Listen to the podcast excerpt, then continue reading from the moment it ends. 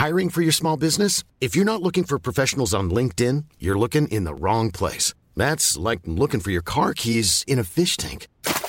LinkedIn helps you hire professionals you can't find anywhere else, even those who aren't actively searching for a new job but might be open to the perfect role. In a given month, over 70% of LinkedIn users don't even visit other leading job sites. So start looking in the right place. With LinkedIn, you can hire professionals like a professional. Post your free job on linkedin.com slash people today.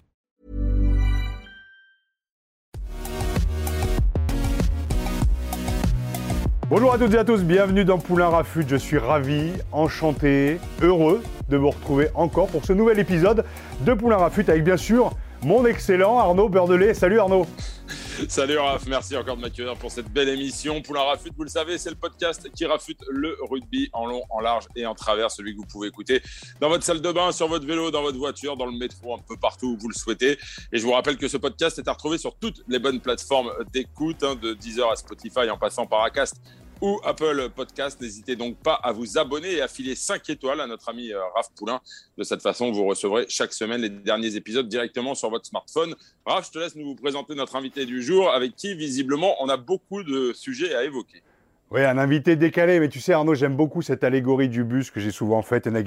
Un bus de rugbyman, c'est un peu comme dans la vie, quand tu y montes, tu y trouveras toujours devant le manager, les entraîneurs et l'intendant, celui sans qui tu joueras à poil et qui est tout aussi important que le capitaine. Derrière, tu trouves souvent les piliers, les taiseux, ceux qui ont besoin de calme avant la tempête, ceux qui foutent la tête là où tu mettrais pas les mains.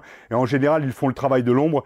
Ce sont ces besogneux, limite introvertis, ceux sans qui le ballon ne sortirait pas proprement. Après, il y a les deuxièmes lignes qui passent le voyage des genoux dans la bouche et qui rigolent aux conneries des branleurs du fond du bus. Là, au fond, tu y trouves la sève de la connerie, les pilotes de la bouffonnerie, les troisième lignes et les trois quarts, ceux qui se prennent pour des artistes et qui, après une victoire, te foutent un boxon et de grandes nuquettes à tout voir, racontant leur exploit et faisant rêver les jeunes loups qui cherchent leur place au milieu de ce théâtre de vie hallucinant.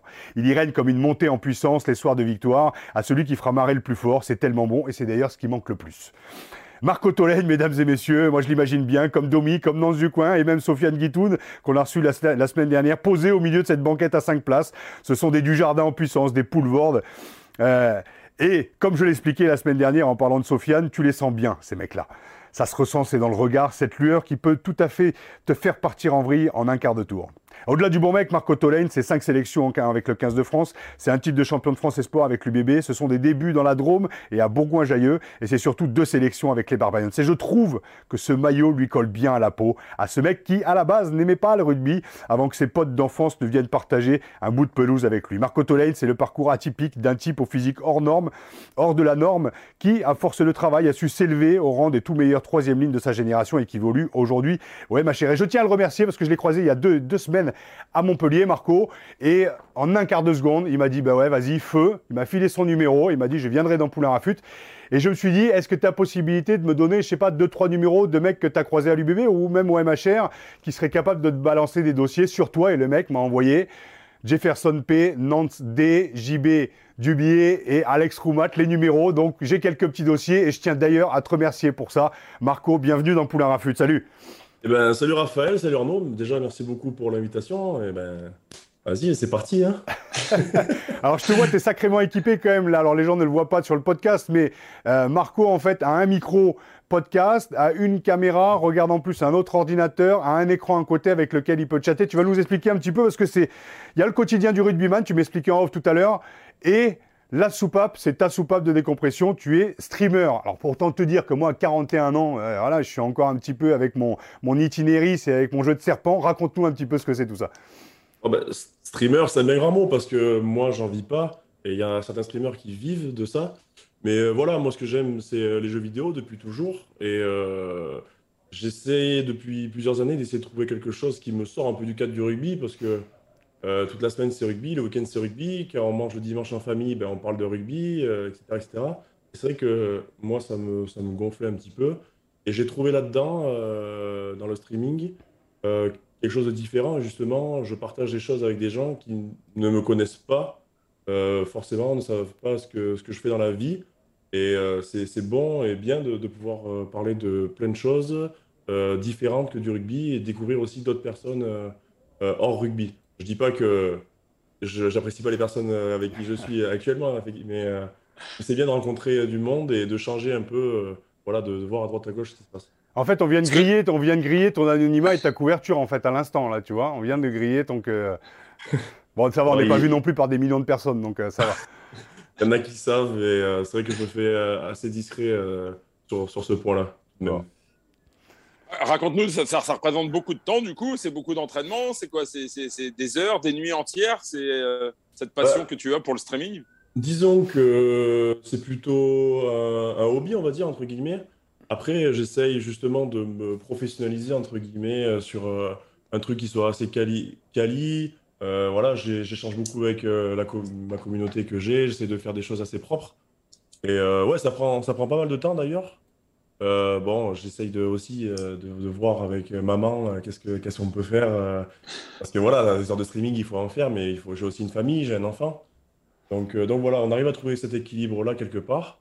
Et, et ça, c'est plutôt bien. c'est plutôt bien, c'est ce que j'apprécie beaucoup. Voilà. On parler quand même un petit peu de ton, ton actualité, Marco. D'abord, on voulait avoir de, tes nouvelles. Donc, on voit que bah, tu as un peu de temps, malheureusement d'un point de vue rugbystique pour, euh, pour faire du, streaming parce que tu as été blessé à, peine ton arrivée à, à, Montpellier. Tu as disputé, je crois, que, que deux rencontres. Euh, raconte-nous un petit peu comment tu as vécu ce, ce, début de saison qui est, euh, qui est marqué par cette blessure à un mollet, si je dis pas de bêtises. Ah, bah, je, suis plutôt content d'être à Montpellier déjà. Ça fait, du bien de, prendre plaisir aux entraînements et tout ça. C'est vrai que un peu frustré parce que je m'étais bien préparé pour le début de saison et j'espérais faire un peu mieux. Bon, j'ai quand même joué remplaçant le premier match. Et après, j'ai fait un match en tant que titulaire euh, à l'extérieur, à Pau. Et euh, malheureusement, ouais, je me suis flingué bon, le mollet euh, à Pau, ce qui m'a mis quoi, un mois, un mois et demi, on va dire, en dehors des terrains. Mais là, ça y est, j'ai repris cette semaine à 100%. J'espère que je pourrai intégrer le groupe petit à petit. Et voilà, c'est vrai que c'est frustrant parce que ben, voilà, c'est un nouveau challenge, on a envie de, de prouver. en plus, je suis toujours très motivé. Et euh, ouais, j'aimerais, j'aimerais apporter, euh, apporter euh, ma pierre à l'édifice, on va dire. C'est frustrant, justement, effectivement, tu le disais, d'arriver dans un club, de, devoir relever un, nouveau challenge et de, te retrouver si vite à, l'infirmerie. Ça, ça doit être un peu, un peu compliqué à vivre quand même, non? Ah Ouais, c'est chiant parce que on part d'un club où voilà, on n'avait pas forcément beaucoup de temps de jeu. Et en plus de ça, l'an passé, j'ai été aussi opéré de la cheville, donc j'ai été à l'infirmerie. Et euh, sur la reprise, euh, tout s'est bien passé jusqu'à la prépa, début de saison et tout ça. Et bon, je me fais mal à un mollet, euh, j'y suis pour rien. C'est une déchirure, enfin, c'est un mec qui m'est tombé dessus, qui m'a déchiré le mollet, enfin, un peu compliqué. Donc c'est vrai, c'est des blessures où ça fait chier déjà parce que c'est pas de ma faute perso. Et je me blesse pas tout seul. Et, et du coup, c'est frustrant parce que j'avais hâte de, de pouvoir démarrer et justement lancer ma saison. Ouais, et puis il y a toute l'importance du toute l'importance de faire partie du groupe. Comme je le disais, dans le, dans, on embrasse ton fils ou ta fille hein, qui est derrière. Hein, qui est, vous l'entendez, ouais. Ah ouais mais t'inquiète pas, ça fait partie du jeu dans le podcast, ça fera toujours marrer. Alors les gens ne le savent pas dans le podcast, mais il y a la poignée. Je pense que son enfant est en train de péter la poignée, on le voit derrière. Ouais, verrouillé, mais. Euh, la, la, poignée va péter. Euh, non, non, je pense que la grande frustration, c'est vrai, quand tu arrives dans un nouveau groupe, en plus, comme je disais, donc dans le portrait, dans ton portrait, on sent quand même le mec qui qui pue l'humain, tu vois, mais c'est, c'est, ça, sent, ça sent bon l'humain, tu vois, et le fait de ne pas participer au groupe, de ne pas participer aussi aux victoires, on rappelle que le MHR a quand même gagné ce week-end contre, contre le Racing, on a envie de participer à ces moments-là, donc ça doit être, ouais, ça doit être assez frustrant de ne pas, de pas faire partie de, de la vie de groupe aussi la semaine. On le sait, quand on est blessé, il y a toujours cette part de, cette part de solitude aussi avec les kinés, euh, donc euh, ouais, ça doit être, ça doit être frustrant, ouais c'est clair. On a des journées qui sont différentes. On arrive euh, tôt et finalement, on est un peu à l'écart du groupe. On s'entraîne de notre côté. Donc, euh, ouais, arriver, en plus, arriver dans un nouveau club et être sur une dynamique qui est celle-ci, enfin, c'est un peu compliqué, mais bon. Je me dis que c'est pas très grave et euh, que la saison est encore longue. Et quelque part aussi, je me dis, putain, vite, faut y aller. Enfin, Ouais, alors moi, j'ai une, une, question. Est-ce que, est que la maturité aujourd'hui, à l'âge que tu as, te permet de dire de ne pas revenir trop vite? Parce qu'on aurait envie, dans ces moments-là aussi, à 20 piges, on aurait envie de refaire ses preuves. On a envie de faire ses preuves. On a envie de montrer qu'on arrive dans un nouveau club avec un nouveau challenge. Est-ce qu'il n'y a pas aussi cette pression aussi qui peut être un peu délicate aussi pour la performance Ou tu le, vois, tu le vis comme ça ou pas du tout? Euh, alors du coup, euh, sur cette déchirure, euh, puis avec les grosses blessures que j'ai eues auparavant, je voulais quand même prendre le temps. Je me suis pas dit bon bah allez, let's go, dès que je peux, je vais sur le terrain. Parce qu'en plus, là, c'est une déchirure. Si tu reprends un peu trop tôt, bah, tu te reflingues et bah, tu repars pour un mois, voire un peu plus. et, euh, et j'avais pas envie de tomber là-dedans. Donc là, j'avais la possibilité de reprendre un peu plus tôt et c'est moi qui ai demandé à avoir une semaine un peu plus tranquille, histoire de reprendre en, douceur et être sûr que ben, je, croise les doigts, hein, mais j'espère que ça va pas répéter. Quoi. Donc voilà. On va, parler un petit peu des raisons qui t'ont poussé à, rejoindre Montpellier. Euh, tu as évoqué l'aspect familial, puisque ta famille, je crois, est, plutôt euh, pas trop loin de, Montpellier, contrairement à lorsque tu jouais à, l'UBB. Et puis, tu as évoqué tout à l'heure le fait de reprendre du plaisir. Tes derniers mois à l'UBB ont été un peu euh, bah, contrariés par une blessure, et puis tu jouais peut-être un peu moins sous la direction de, Christophe Furios. Bah oui, voilà. Enfin, l'aspect familial, il vient en second, parce que pour moi, pour moi dans, mon idée, je me voyais pas du tout partir de Bordeaux. Mais euh, comment dire J'ai quand même, avec le peu de temps de jeu que j'avais et les discussions que j'avais eues avec euh, le coach et le président, je me doutais bien que ça allait certainement se terminer. Donc euh, ensuite, voilà, j'ai été contacté par des clubs.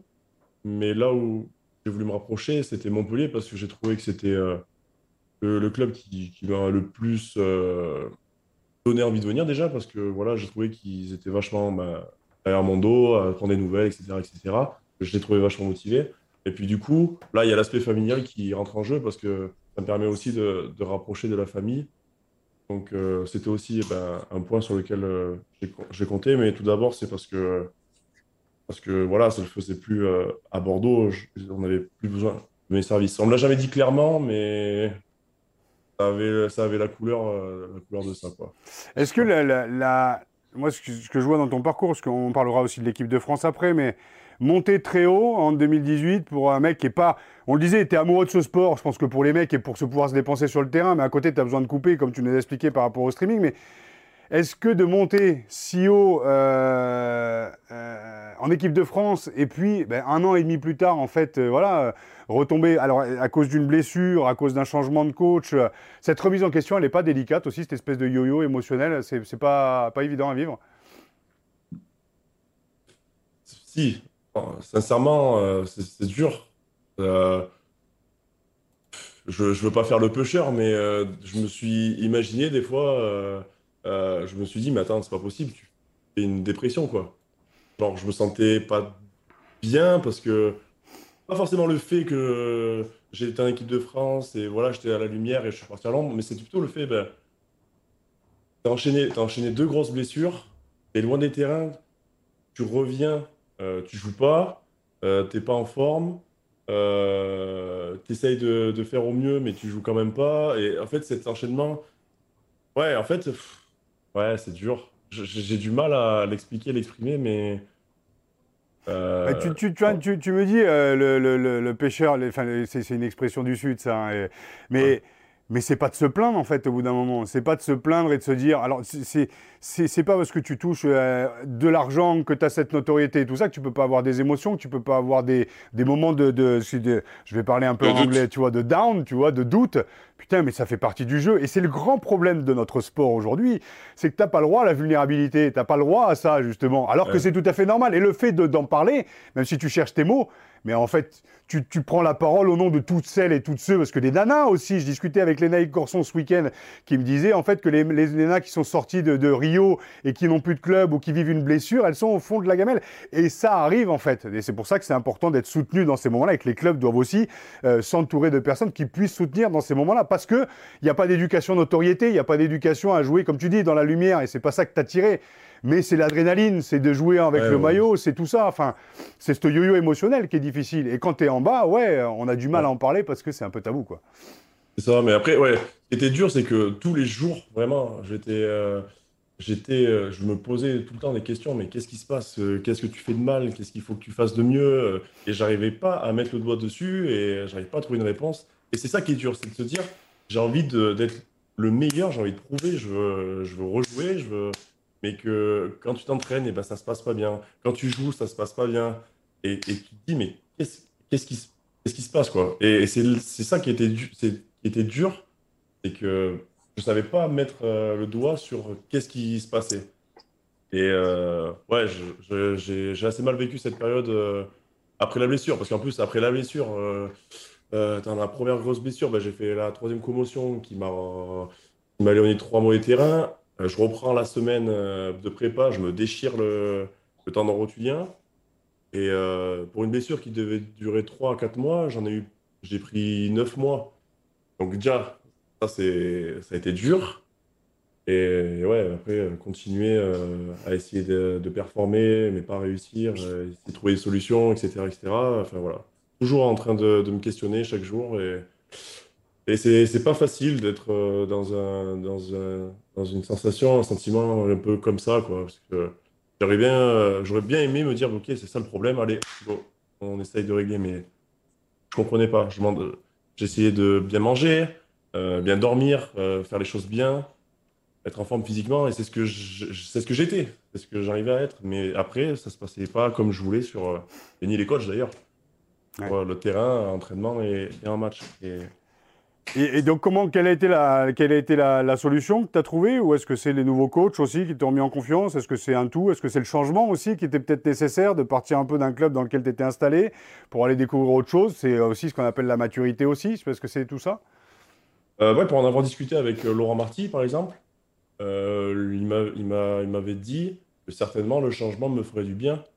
Et euh, quelque part, c'est vrai, parce que même si, bon, ben, je pensais pas vraiment à, du changement, mais c'est vrai que, ouais, je- moi, je suis pas malheureux ici, même si, bon, j'aimerais euh, avoir un peu plus de temps de jeu, ça c'est sûr, et être, euh, ne pas être blessé, mais je, suis plutôt heureux, je me trouve euh, plutôt bien dans le plan de jeu, j'aime beaucoup la stratégie qu'on a. Voilà, après, j'ai pas. Enfin, je veux pas cracher dans la soupe pendant qu'elle est encore chaude, mais ouais, il y y a- deux, trois choses, je pense, juste à mon idée, c'est peut-être pas vrai, mais à mon idée, euh, qui font que maintenant je me sens un peu mieux, notamment sur le terrain. Voilà. On, on va parler un petit peu de la, de la famille, euh, Marco, parce que euh, ça a l'air d'être quelque chose quand même euh, relativement important pour toi. Euh, tu disais que quand tu étais petit, euh, tu détestais le rugby, que c'était ton papa qui t'obligeait un peu à y aller, et ton papa qui a été champion de France Réchelle, je crois, avec la, avec la Voulte. Euh, Voilà, il y avait un, un poids un peu, euh, un, peu, un peu important finalement à, à, un héritage, en tout cas à, honorer. Est-ce que est-ce que c'est c'est c'est quelque chose qui a, joué dans, dans ton parcours? Pas vraiment, parce que, euh, en toute enfin, il, m'a jamais trop mis la pression sur euh, être rugbyman professionnel, etc., réussir. Mais par contre, il voulait absolument que je fasse du sport. Et, et lui, ça l'arrangeait que je fasse du rugby, parce que lui, il s'occupait justement d'école de rugby. Et du coup, bah, pour nous garder les mercredis, bah, en fait, il nous emmenait, donc euh, on faisait du rugby. Après, j'ai jamais eu de pression particulière, et même à vrai dire, sans vouloir euh, me faire le, le, vantard ou quoi, c'est pas le but.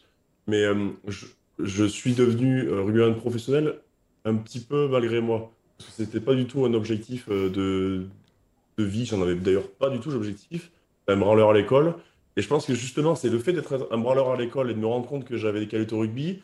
Je me suis dit, attends, ben, pour éviter de faire de l'école, eh, vas-y, on va, on va essayer de tout mettre sur le rugby. Alors que c'était pas du tout. Enfin, franchement, je- j'en ai un peu rien à cirer. Donc euh, voilà, ça s'est passé comme ça. J'ai fait sélection Ardèche, après j'ai fait sélection Drôme Ardèche, Rhône-Alpes, équipe de France jeune et euh, les centres de formation. Mais euh, un peu, un peu par hasard, quoi, parce que vrai, ben, j'étais un branleur. Quoi. Vraiment, j'étais un branleur. Et je regrette un peu un- maintenant, d'ailleurs.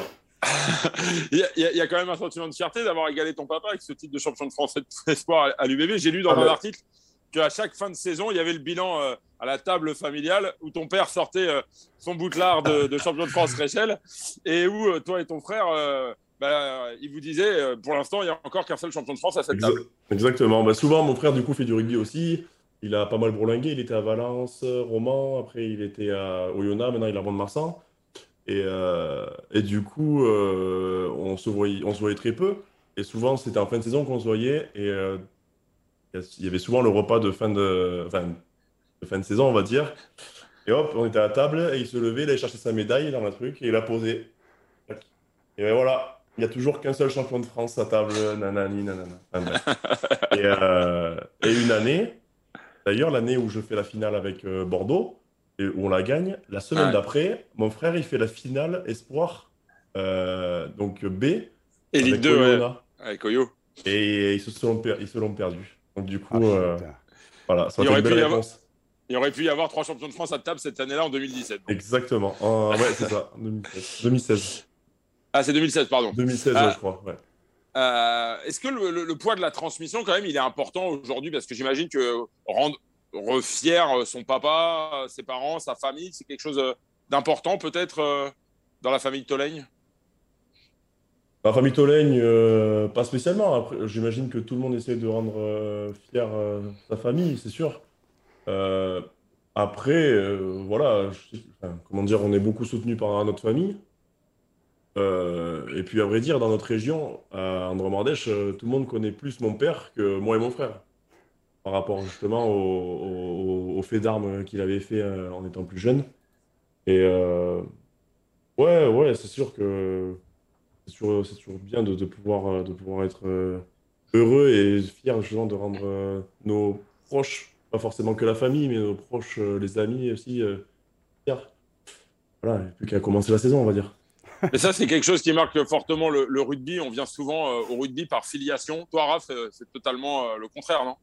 Non, c'est le contraire, mais après, il y a des similitudes par rapport à, je le disais tout à l'heure, hein, par rapport à l'histoire d'amour qu'on a avec ce sport. Et mais moi, mon père n'était pas du tout sportif et je pense qu'il a. Mais après, ça peut paraître très psychanalytique, mais c'est un peu les, valises qu'on peut porter aussi de père en fils. On a toujours peur de dépasser le père ou on a envie de rendre son père fier. Et c'est vrai que moi, pour ma part, mon père n'était pas du tout sportif. Et comme il n'avait pas eu de père, il a transféré un peu sur moi.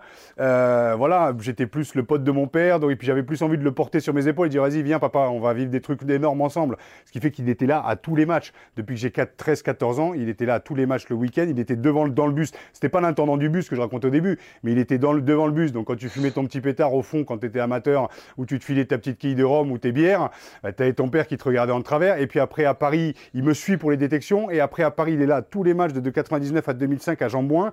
Il est là. Moi, j'ai vécu ça comme une pression parce qu'il y a un moment où tu as envie de dire oh, j'ai 18 piges, je me barre de la baraque et puis voilà. Mais j'avais cette pression-là. Et je pense que je m'explique aussi les blessures de cette pression que je me suis mis aussi. Mais il est clair que la filiation, quand tu as un père qui a été rugbyman, mon beau-père, feu mon beau-père que, j'embrasse, Paul, euh, était passionné par le rugby et, et ce rapport que tu as justement au, père, il est voilà. Après, j'essaie de faire gaffe par rapport à mon fils de parce que j'ai vécu, parce que je veux pas du tout inconsciemment mon père me met la pression. Et moi, je veux pas consciemment ou inconsciemment lui mettre la pression. C'est pour ça que au RCP 15, les mecs sont venus me voir en disant vas-y, euh, viens nous aider, viens filer un coup de main, euh, tu viens du haut niveau et tout. Je dis les gars, je savais pas faire une passe, laissez-moi tranquille. Mon fils, il est avec vous et, euh, et voilà. Donc je m'en détache, mais c'est difficile de trouver le juste milieu par rapport à le fait d'avoir fait carrière et par rapport aux enfants mmh. aussi. On peut mettre la pression inconsciemment. Voilà mon, point de vue en tout cas. Non, mais je suis d'accord. Et moi, j'ai mon, mon, père, je l'ai eu en tant qu'entraîneur jusqu'à cadet. Donc euh, de,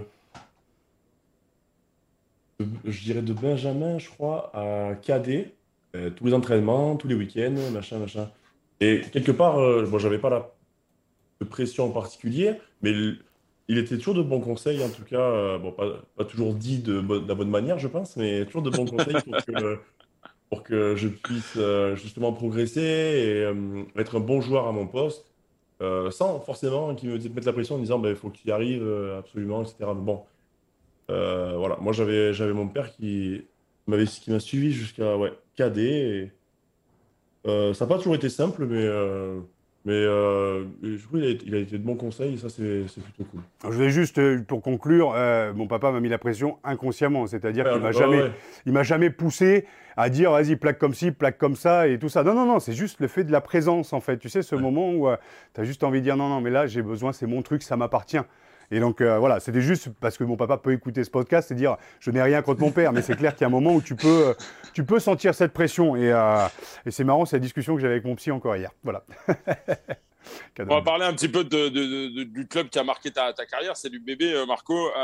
8 ans dans un club, ça, ça, marque, ça marque forcément. Si tu devais tenir une image de ton passage de ces 8 années à, à l'UBB, ce serait, ce serait laquelle? Hmm. Là, le premier truc qui vient en tête, c'est lorsque j'ai fait mes, mes, premiers matchs euh, en équipe première, en équipe professionnelle plutôt. Euh, parce que c'est là où euh, il y a eu un peu le, déclenchement qui a fait que j'ai basculé directement avec le, groupe pro H24 et que j'ai pu enchaîner les matchs et faire, faire mon trou, etc. etc. ouais, c'est plutôt ça qui me vient, qui me vient à l'esprit en premier.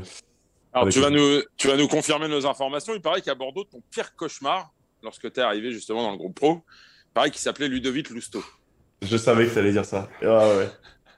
Euh... Je rappelle pour ceux qui nous écoutent que Ludovic Lousteau est le préparateur physique, enfin était le préparateur physique de l'UBB.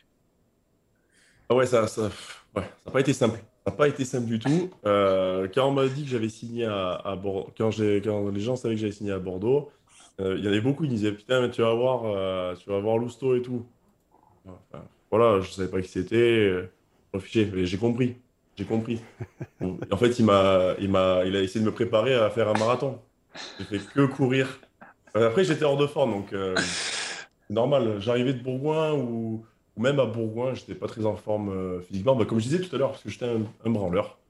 Je m'entraînais pas. Euh, à Bourgoin, je suis même arrivé euh, avec des, jours de retard à une prépa avec l'équipe première. Enfin, bref. Et du coup, ça m'a fait bizarre de passer de, de, Bourgoin, où là, c'était déjà très dur, à Bordeaux avec Lousteau, où c'était très, très, très, très dur je me suis demandé, je me suis dit, bon, ben, je pense que le rugby, c'est. Pour moi, c'est fini. Je pense que ça y est, j'ai tout donné. Là, c'est terminé. Je ne peux pas faire plus. Euh, bon, finalement, euh, je m'en suis bien, suis sorti. Et euh, pour l'anecdote, après la première année que j'ai faite avec, avec Bordeaux, à l'intersaison de la suivante, je m'étais mis Ludovic Lousteau en fond d'écran. pour à chaque fois que je, je buvais un canon ou un truc comme ça, je me dis attention, faut que tu t'entraînes, machin, machin, pour être prêt. Et bon, ça s'est bien passé par la suite, ça va. Ça a marché quand même, où il n'y a pas eu des débordements, où tu as acheté ton téléphone et tu t'es filé 10 bières. Oui, ça a dû arriver une fois ou deux quand même. Wow. Ah, trois, allez. Je suis plutôt de, de, ce profil-là, ouais. Ouais. Alors du coup, on a un autre petit dossier qui nous vient d'un JP, ancien international pilier qui a mis sa carrière internationale entre parenthèses sans balancer le, le nom. Euh, il nous a dit que tu avais un surnom à l'UBB. Euh, oh, qui n'était pas très flatteur. et, tu sais quoi? Et, je te coupe Arnaud deux secondes parce que je pense que si Arnaud veut pas le citer, pourtant c'est sur nos fiches. Hein. On a des fiches et tout, c'est un travail de longue haleine. Hein. Mais là, s'il n'a pas voulu le citer, c'est que c'est pas que ce soit gênant, c'est que si tu n'as pas envie de le dire, on comprendrait. Alors... Mais, mais et je sais que t'es bonne, là, tu le disais, on met une pièce et c'est parti. lui qui m'appelle comme ça. Ah. Euh, Est-ce qu'on peut dire à nos auditeurs qui, quel est ce surnom? Bien sûr. Alors pourquoi Jefferson Poirot t'appelle Ben à ordure Je m'appelle Ben à ordre parce que. Ben à ordre. ouais, qui veut dire Ben à ordure, effectivement. parce que je, je, mange, je mange, euh, je mange à grande quantité et du coup, ben voilà, quand je suis à table, je parle pas, je mange moi. Et du coup, ben, lui, il me chambre parce que ben, à, chaque coup de, chaque coup de fourchette, et ben, et ben voilà, il fait là, rams, comme ça. Et du coup, je peux même pas manger tranquille parce qu'à chaque fois que je mets un coup de fourchette, euh, il est à, côté en train de me faire des bruits de la benne ordure. Mais voilà, c'est que juste que je mange en quantité. Alors justement, on a une petite, euh, une petite question d'un invité mystère. Je vais te passer la, la question de l'invité mystère, Marco, et ben, on va te laisser, on va te laisser y répondre.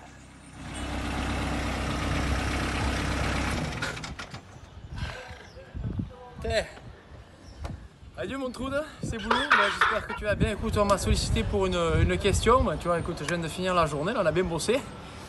Et euh, ben ouais, je voulais en profiter pour savoir, parce qu'il y a des gens qui veulent savoir comment ça s'est passé euh, en 2017 avec les Barbarians. Il paraît qu'on avait laissé une caution dans un chalet et que du coup, ben, on n'a jamais récupéré la caution. Est-ce que tu peux nous en dire un peu plus?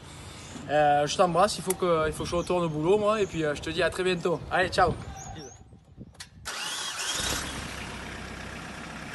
Alors, c'est quoi cette histoire de caution d'un chalet, d'une location en Afrique du Sud, visiblement? On rappelle, c'était la tournée avec les Barbarians en Afrique du Sud.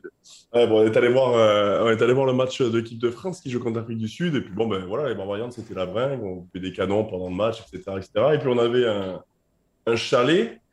Euh, tu sais, là-bas, autour du stade, ça fait, il y a plein de petits chalets où, ben, justement, il y a comme des espèces de barbecue. Enfin, c'est énorme. C'est un peu la bringue. Il y a même des mini-concerts. Enfin, c'est cool. On avait un chalet qui était, euh, qui était destiné à, à nous, les Barbarians.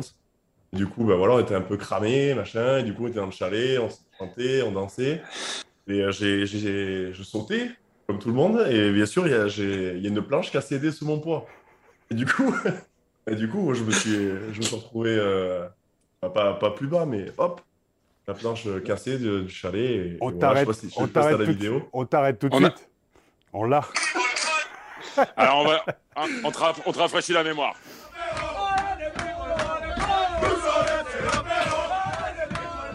Là, on peut voir que voilà, on était, euh, on était qu'au deuxième verre. hein. On te voit basculer en fait.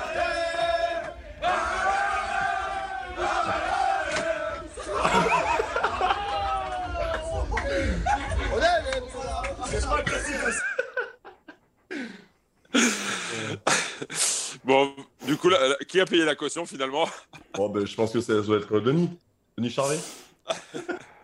C'est un bon souvenir, ça, euh, cette tournée avec les Barbarians, euh, Marco, euh, en Afrique du Sud. Ah, franch- franchement, à l'heure actuelle, je pense que c'est mon meilleur souvenir rugbystique. Franchement, c'était c'était top. On est parti, on se connaît. moi, en tout cas, je connaissais pas tout le monde. Et voilà, on a passé un super moment. C'était vraiment rugby tranquille. on se prenait pas la tête, on s'entraînait, on passait du bon temps ensemble, on mangeait, on picolait. Bon, voilà, c'est un peu grossier ce que je dis parce qu'il y a aussi du partage, etc. Mais, mais franchement, c'est un très bon souvenir parce qu'on a, passé vraiment un très bon moment. Et encore, à l'heure actuelle, sur le groupe WhatsApp qu'on a, y a- on s'envoie encore des fois quelques messages. Donc, euh, c'était vraiment une très belle aventure humaine. Alors, les, les Barbarians, c'est quand même quelque chose de très, très, très spécial. Et, euh, et c'est vrai que tu parles de bringue. Moi, j'ai souvenir dans 2001 où alors tu, tu m'as fait penser à ma- Marconnet qui avait piqué la voiture de golf et qui avait fait du cross. Il avait plu la veille à Toulon. Il t'a laissé des traces de pneus, mon énormes sur le truc de golf. On ça a été du karting. Et ça n'est que des anecdotes comme ça. C'est l'anecdote du deuxième bar. Euh, comment il s'appelle? Sergei Sergeyev, avec Ah qui ouais. le, le- le soir, de, le soir du match qu'on perd contre les Fidji, on se retrouve tous les deux blase contre blase. Et là, le mec t'apprend à boire à la russe. Donc, il avait la tequila, il te faisait sniffer le sel, il te filait Ah oui. le citron dans les yeux. Et tu faisais un grand cul sec, tu sortais, tu avais la mix au matos, l'impression d'être coquet, et tu complètement défoncé, alors que l'autre de 2 mètres à côté était, était, euh, était nickel. Et c'est c'est que des petites anecdotes comme ça. Et les babas, c'était perdu. On va recevoir JB Dubier d'ailleurs dans peu de temps, qui euh, sera en direct, j'espère, de son bateau euh, très très loin. Euh, C'est lui sacrément cintré. Et il est en train. Et on a eu cette discussion sur les babas, l'évolution et la manière dont les babas se sont un petit peu perdus, qui voulaient être un peu la réserve de l'équipe de France ces dernières années. Et là, on va revenir un peu à la base de ce que sont les babas. Les babas, c'est quand même un état d'esprit, et c'est toutes les nationalités qui peuvent jouer sous ce maillot très spécial créé il y a 30 ans par les Jean-Pierre Rive, par les, les Serge Kampf. Serge Kampf qui a beaucoup beaucoup œuvré donné au-delà de son argent et de son temps au Babas. Et c'est pour ça que je voulais t'inviter, c'est que tu as cet esprit-là. C'est dans la... Et tu t'étais d'ailleurs étonné quand je suis venu te voir il y a deux semaines en disant bah, Ouais, ouais, je veux bien, c'est super sympa, mais pourquoi moi quoi? Ben Justement, c'est pour ça, parce que cet état d'esprit des Babas, il s'est un peu perdu dans le milieu pro et il est de constater qu'avec des vidéos comme ça, avec ta trogne et ce qu'on va balancer derrière, la connerie est encore là. Voilà. Et c'est les Babas, c'est ça, c'est cet état d'esprit folie quoi. Non, franchement, ouais, c'était cool. En plus, euh, cette année-là, il y avait pas mal de joueurs qui arrêtaient leur carrière, euh, des anciens, et enfin, franchement, c'était c'est trop bien. euh, c'était trop bien. C'était, franchement, c'était top. C'est que vraiment des bons souvenirs.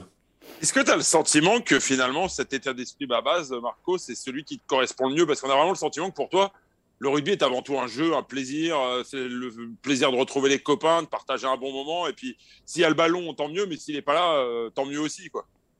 Oui, c'est sûr. Après, bon, pas de trop, parce que euh, je suis reparti euh, des deux semaines avec les Babas, je faisais 121 kilos, alors qu'à l'époque, j'en faisais 113.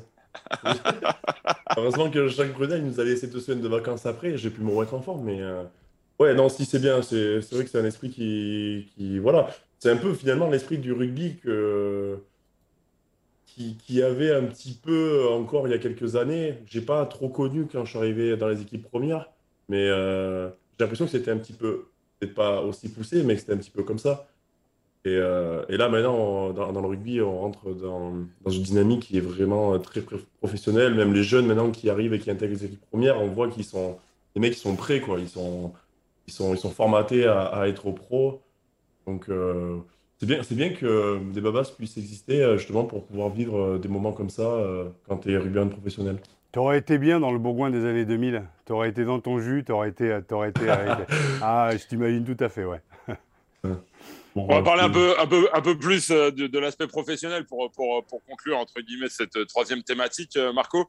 Cinq sélections avec l'équipe de France, quand même pas rien. Euh, C'était, euh, j'imagine, une, belle aventure. Quel souvenir tu gardes de, de ce passage euh, euh, qu'on espérait probablement un peu plus long Tu avais un profil pour, euh, entre guillemets, prendre le relais de, de Louis Picamol en, en troisième ligne centre. Il y avait beaucoup d'espoir sur, euh, sur ton profil. Euh. Voilà, Qu'est-ce que tu gardes comme image de ces, de ces cinq sélections? Euh, plutôt une positive parce que justement, je me retrouve euh, de base à être, euh, on va dire, remplaçant. Et euh, pour le premier match, c'est Kevin Gourdon se blesse. Donc, du coup, je peux faire les quatre autres titulaires. Donc, euh, déjà, c'est très positif. Assez frustrant aussi parce qu'on a eu pas mal de défaites et de très peu de points. C'est ça qui je retiens aussi qui est chiant. Par contre, on a gagné l'Angleterre. Donc, euh, hop, ça compense un petit peu. En plus, Stade de France. Dans un moment où l'Angleterre, en plus, euh, ben, ils atomisaient un peu tout le monde. Donc, c'est bon souvenir, hein, c'est sûr. Après, voilà la plus grosse frustration, c'est que derrière euh, le week-end où le tournoi destination se finit, je me fais ma troisième promotion de la saison, m'éloigne des terrains jusqu'à la fin de saison. Donc je rate aussi la tournée en Nouvelle-Zélande, où euh, Jacques m'avait dit qu'il voulait me prendre. Et ensuite, bah, c'est la dégringolade, quoi, euh, par rapport aux blessures. Donc c'est ouais, ça fait chier parce que bah, voilà, j'ai goûté, c'était top. Le plus dur, c'est d'y rester. Et voilà, j'ai pas, pas réussi à le faire. Euh. Euh, on verra. Ah, tu as encore, encore l'âge, encore l'âge de, de, de, pouvoir, de pouvoir postuler quand même. Donc il y a pas, il suffit ah, juste d'être dans la dynamique aussi d'un MHR, comme je le disais, qui gagne aussi. Donc ça va, ça va venir. Ça. Ouais. À chaque fois qu'on me pose la question, est-ce que je pense à l'équipe de France, je leur dis franchement, j'y pense, mais pas de trop parce que Finalement, pour être appelé en équipe de France, il faut jouer en club et être performant en club. Donc, euh, et actuellement, depuis trois ans, euh, ben, c'est pas trop mon cas. Donc, euh, l'équipe de France, c'est pas quelque chose à laquelle je pense euh, mmh. du tout. Donc, j'ai hâte de pouvoir réussir à. J'aimerais pouvoir réussir à inverser la tendance déjà par rapport au club. On verra bien. On verra bien. Je, je suis assez tiré dans ma tête parce que je me dis, putain, j'ai signé 3 ans, donc j'ai le temps, mais quelque part, j'ai pas envie d'attendre 3 ans. Enfin, je sais pas comment dire, j'ai envie que. J'ai envie de porter le maillot de, Montpellier et voilà, de faire des bons matchs. Euh, parce qu'il y, a cette dynamique depuis aussi l'année dernière aussi, avec ce retour en fait d'espèce de phoenix où euh, ça gagne ce titre de, de, champion d'Europe. Et puis euh, voilà, il y a aussi euh, il y a toute cette dynamique aussi de cette année. Je le disais en introduction, ça gagne contre le Racing. Enfin, le MHR serait enfin sur les rails depuis. Enfin, ça a été très compliqué. Il serait enfin sur les rails. Donc c'est vrai qu'il y a toute ta place. Maintenant, c'est d'arriver à s'inscrire sur la durée et déjà de revenir sur les terrains, bien sûr. C'est ça, puis après, ils ont fait aussi un recrutement avec de très bons joueurs. Il y avait déjà de très bons joueurs à la base, et puis euh, ceux qui sont arrivés euh, se le sont encore, euh, encore plus. donc voilà, il va falloir que je réussisse à faire, mon, à faire mon trou, on va dire, petit à petit, et on verra bien. Mais en tout cas, voilà, je ne perds pas motivation, parce que bah, en fait, c'est ça, si tu commences à lâcher et te dire, bon, ben voilà, j'ai trois ans, donc bon, ben, cette année, c'est pas grave, en fait, c'est non, c'est pas possible. Donc il faut. C'est pour ça que je garde le cap. J'espère dans ma philosophie, c'est on est toujours récompensé quelque part. J'espère que voilà, ça, ça, marchera, mais en tout cas, moi, je garde le cap et voilà, on, verra. Cette équipe de France, tu la suis quand même, Marco? Tu, Quel regard tu portes sur, sur, cette nouvelle génération? Là Tu parlais justement tout à l'heure des, des, joueurs qui étaient formatés pour le, pour le plus haut niveau. On a l'impression que cette nouvelle génération qui s'installe là dans la durée euh, sous l'ère Galtier euh, correspond parfaitement à la description que tu en as faite. Alors, je vais peut-être me tirer une balle dans le pied en disant ça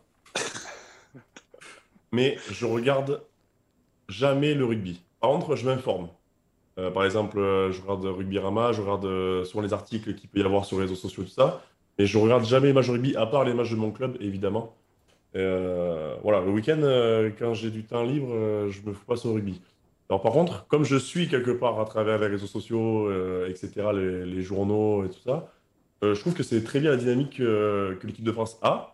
Et notamment, j'en parlais euh, la semaine dernière avec euh, Anthony Boultier et je disais que vraiment, il fallait avoir des couilles de lancer euh, les jeunes il y a quoi, il y a deux ans maintenant, mhm. dans le destination parce que tout le monde se disait putain, je sais pas comment ça va se passer, etc. etc. et finalement, ben, ils ont cassé la bouche à tout le monde. Et du coup, en plus de ça, ils ont une super dynamique et un super groupe. Donc je dis, franchement, c'est bien d'avoir fait ça parce que fallait être courageux. Et en plus de ça, de l'avoir fait, ben, on se rend compte que ben ils y arrivent. Donc euh, c'est bien. J'espère que ils vont faire une bonne tournée, euh, qu'ils continuent sur la dynamique euh, qu'ils avaient eu contre l'Australie. D'ailleurs, ils n'ont pas gagné tous leurs matchs, mais franchement, c'était top. Enfin, on voit que le groupe, ben, ça se passe bien. le terrain, enfin, le terrain, je dis ça, moi, je regarde que les, que les, que les actions et tout ça, du coup après le match, mais euh, on sent que voilà, le, le, groupe est présent et puis ça se voit aussi par les résultats. Et puis après, avec les, les joueurs qu'il y a sur le terrain, forcément, il y a de la qualité. De la qualité. Je vais te laisser entre les mains de Raph. Je crois que Raph a deux, trois dossiers pour conclure l'émission euh, à te soumettre. Euh, Raph, c'est à toi de jouer. Oui, oui, oui, je me permets de prendre mon GSM. Alors les gens ne, ne- ne le voient pas dans le, dans le podcast, l'entendent. Donc je fais défiler justement parce que, comme je le disais au début, Marco m'a gentiment donné le numéro. Alors Jefferson, j'avais son numéro, Jefferson P, pour pas les citer, tu vois, je vais essayer de rester quand même dans l'anonymat. Nance D, bien entendu, j'ai pu avoir un ou deux dossiers. Et puis JB euh, Dubier euh, qui, qui, qui, qui a fait cette, cette vidéo. Donc, euh, donc on a parlé justement de la... De la, de la- donc, tu pourras lui demander pourquoi on lui a donné le surnom de Ben Ahor. Donc, référence au fait qu'il soit extrêmement rapide pour engloutir ses assiettes. Alors, il me demande, il me demande, tu pourras lui demander de te faire quelques imitations. Donc, je pense que je vais pas te demander de faire l'imitation de Christophe Furios parce que Danse du coin a quand même dépassé toutes les espérances. Mais est-ce que ça permettrait peut-être d'enterrer la hache de guerre ou peut-être lui mettre un petit coup de surance, de voir comment tu l'imites peut-être euh, Bon, on sait pas quitter un mauvais terme avec Christophe de toute manière. Mais. euh, J'en Ouais, ai trois, j'en ai trois, tu vas choisir. Tu vas choisir. Vas-y, vas-y, vas-y. Christophe vas-y. Furios, Vincent Etcheto ou Jacques Brunel Celui tu te sens le plus en confiance. ou sinon, en, en- en une minute, tu me fais les trois, comme tu veux. Attends, t'as sorti Vincent Etcheto. Attends, Vincent Etcheto. Ah non, je pourrais pas te le faire. Je me suis pas entraîné depuis longtemps sur Vincent Etcheto, donc euh, je pourrais pas te le faire. Après, Jacques Brunel, je peux. te- Allez, Attends, mais c'est Jeff qui t'a dit ça? Pardon? C'est Jeff qui t'a dit ça? Écoute, c'est Jefferson qui m'a envoyé, qui m'a envoyé. Il a du beau monde en réserve. Donc peut-être que tu en as un autre qui ne m'a pas cédé sur, la, sur ta chanson préférée. Alors ça c'est Nance D, donc euh, Nance du coin bien sûr, Ah. qui me dit, voilà, il me parle de Michel Thor, amène-moi danser ce soir. Si tu l'as, tu peux fermer les yeux et nous faire voyager. Emmène-moi lancer ce soir, joue contre joue et serré dans le noir. Fais-moi la cour comme aux premiers instants, comme cette nuit où tu m'as pris mes 17 ans. Elle est pour toi, non, celle-là. Ah putain, mais ça on va lui envoyer, t'inquiète pas, putain, tu m'en fais J'ai chier pas de les bordels. Moi. Mais non, mais ce qui est énorme, parce que les gens le voient pas dans le podcast, mais le mec était tellement incarné qu'il a fermé les yeux. Marco, t'as fermé les yeux, t'as pris le micro dans la main, t'étais sur scène là. J'aime Voilà, le théâtre, j'étais Michel Thor, là. hein. Ah putain, Michel, quoi. Putain. Et allez, on va, on va juste conclure. Euh, c'est peut-être un peu plus perso, tu as le droit de pas répondre, mais euh, demande, voilà, Nance me dit, demande-lui de te raconter la première fois qu'il m'a annoncé en avant-première dans les chiottes d'un bar à Bordeaux le prénom de son fils.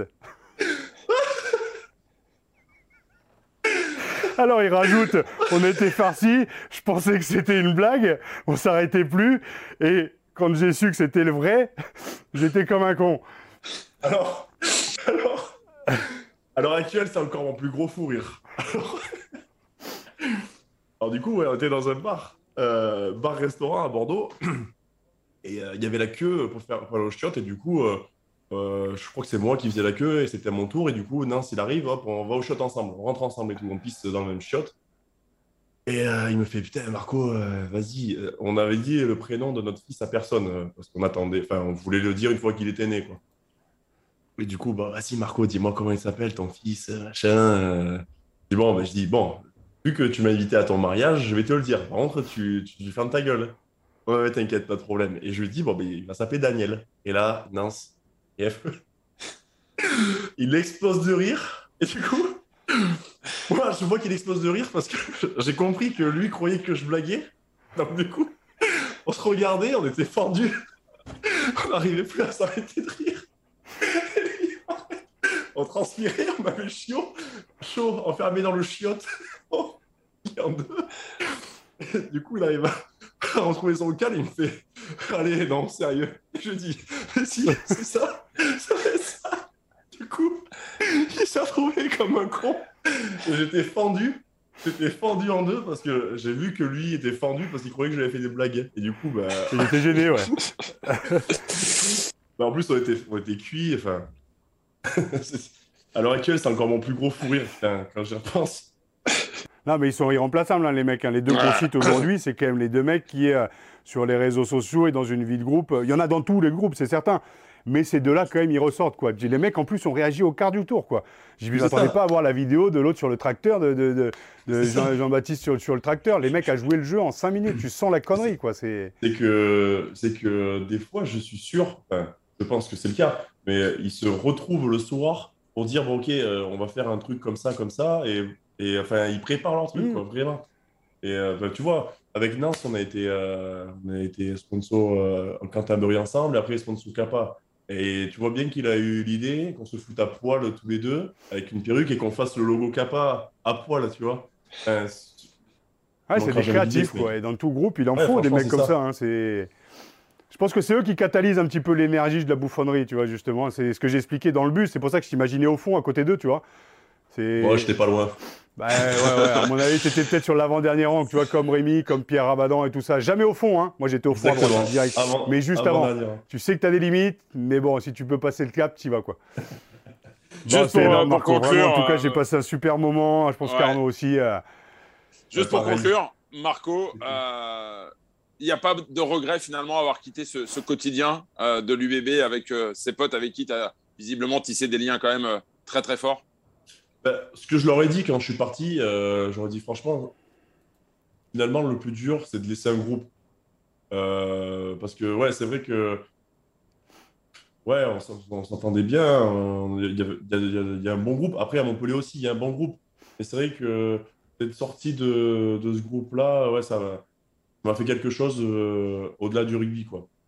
Après, bon, voilà, comme je l'aurais dit, euh, pas mort, euh, c'est pas mort, il y aura l'occasion de se voir, etc. Mais c'est vrai que c'était difficile de, laisser, le groupe. Ouais, et puis moi, ce que, je vois dans ton, parcours aussi, c'est c'est de l'adolescence, quoi. C'est ce truc où, de toute façon, ces sports-là, c'est quand même un truc, c'est, moi, jusqu'à 35 piges, bon, j'ai perdu ma connerie à 28 piges, mais pour d'autres raisons, mais c'est quand même un truc qui, de 7 ans à 35 ans, quand tu fais carrière, ça te garde un pied dans l'adolescence, quoi. Et là, peut-être que cette transition vers Montpellier, je te parlais de maturité, le fait d'être père, le fait de, de, voilà, de changer. Il y a peut-être ça aussi à s'installer sur la durée avec un club sur 3 ans, comprendre les blessures, et puis rentrer dans une dynamique aussi qui est autre. Mais ça demande, euh, ça demande euh, ouais, de, laisser la nostalgie aussi des potes, euh, des abrutis comme, comme, comme ceux-là, un peu derrière. Quoi. Et comme tu dis, on n'est pas mort, donc après, c'est de se retrouver et de se créer des souvenirs. Quoi. C'est ça. Mais non, non, c'est sûr qu'il y a forcément du bon à, changer quelque part, de, de, se bouger un peu de, la, du quotidien qu'on avait. Et, voilà, après, moi, je suis pas du tout malheureux ici. Hein. Même Amélie, ma conjointe, elle est très contente d'être là. En plus de ça, euh, on a eu le petit euh, avant le confinement. Donc on a enchaîné directement sur le confinement. Les grands-parents, ben, ils l'ont pas forcément vu beaucoup. Et le fait d'être ici, ben, c'est plus simple pour tout le monde déjà, rien que par rapport au petit. Et puis euh, voilà, il y a, y a pire, on va dire. Non, franchement, on est heureux d'être là. On est, on est très content d'être là. Et puis, euh, après cette phase que tu vis, voilà, dis-toi qu'elle est. Euh, j'ai aucun de, de conseil de vieux con à donner. quoi. J'étais quand même pas mal blessé. C'est d'ailleurs ce qui fait ma réputation, bordel de merde. Mais bon, pardon, je suis vulgaire, mais euh, je le pense. Au-delà de ça, juste le conseil, c'est voilà, d'arriver à te projeter dans quelque chose de positif. Tu vas retrouver les terrains et puis la blessure. Et les blessures, c'est derrière. Et voilà, si ta possibilité, et je sais que Philippe Saint-André est très touché justement par cette problématique du. Merde, je marche sur mon micro. Problématique du mental peut-être de voir aussi une personne qui est coach mental, ça n'a rien à voir avec la psychologie, mais qui te permet de comprendre un peu les blessures et de repartir sur un nouveau, euh, une nouvelle étape. Je te, te glisse ça là, tu es peut-être pour, tu es peut-être contre, peu importe, mais je sais que ça peut aider. Donc euh, voilà, en tout cas, nous, on te souhaite un très bon retour sur les terrains et pourquoi pas en équipe de France pour participer au gâteau parce qu'il a l'air bon. Et puis moi, j'ai passé un super bon. C'est l'une des meilleures émissions que j'ai fait en 5 ans. Très honnêtement, je me suis marré et, euh, et ça fait du bien et ça fait du bien. je suis ravi de t'avoir eu et j'ai pas fait l'erreur de ne pas venir te voir il y a deux semaines et je suis très content de l'avoir fait. Voilà. Et eh ben déjà, merci beaucoup pour l'invitation. moi aussi, j'ai passé un bon moment. Et tant, merci. mieux, si c'est l'une des meilleures émissions. Hein, ça va.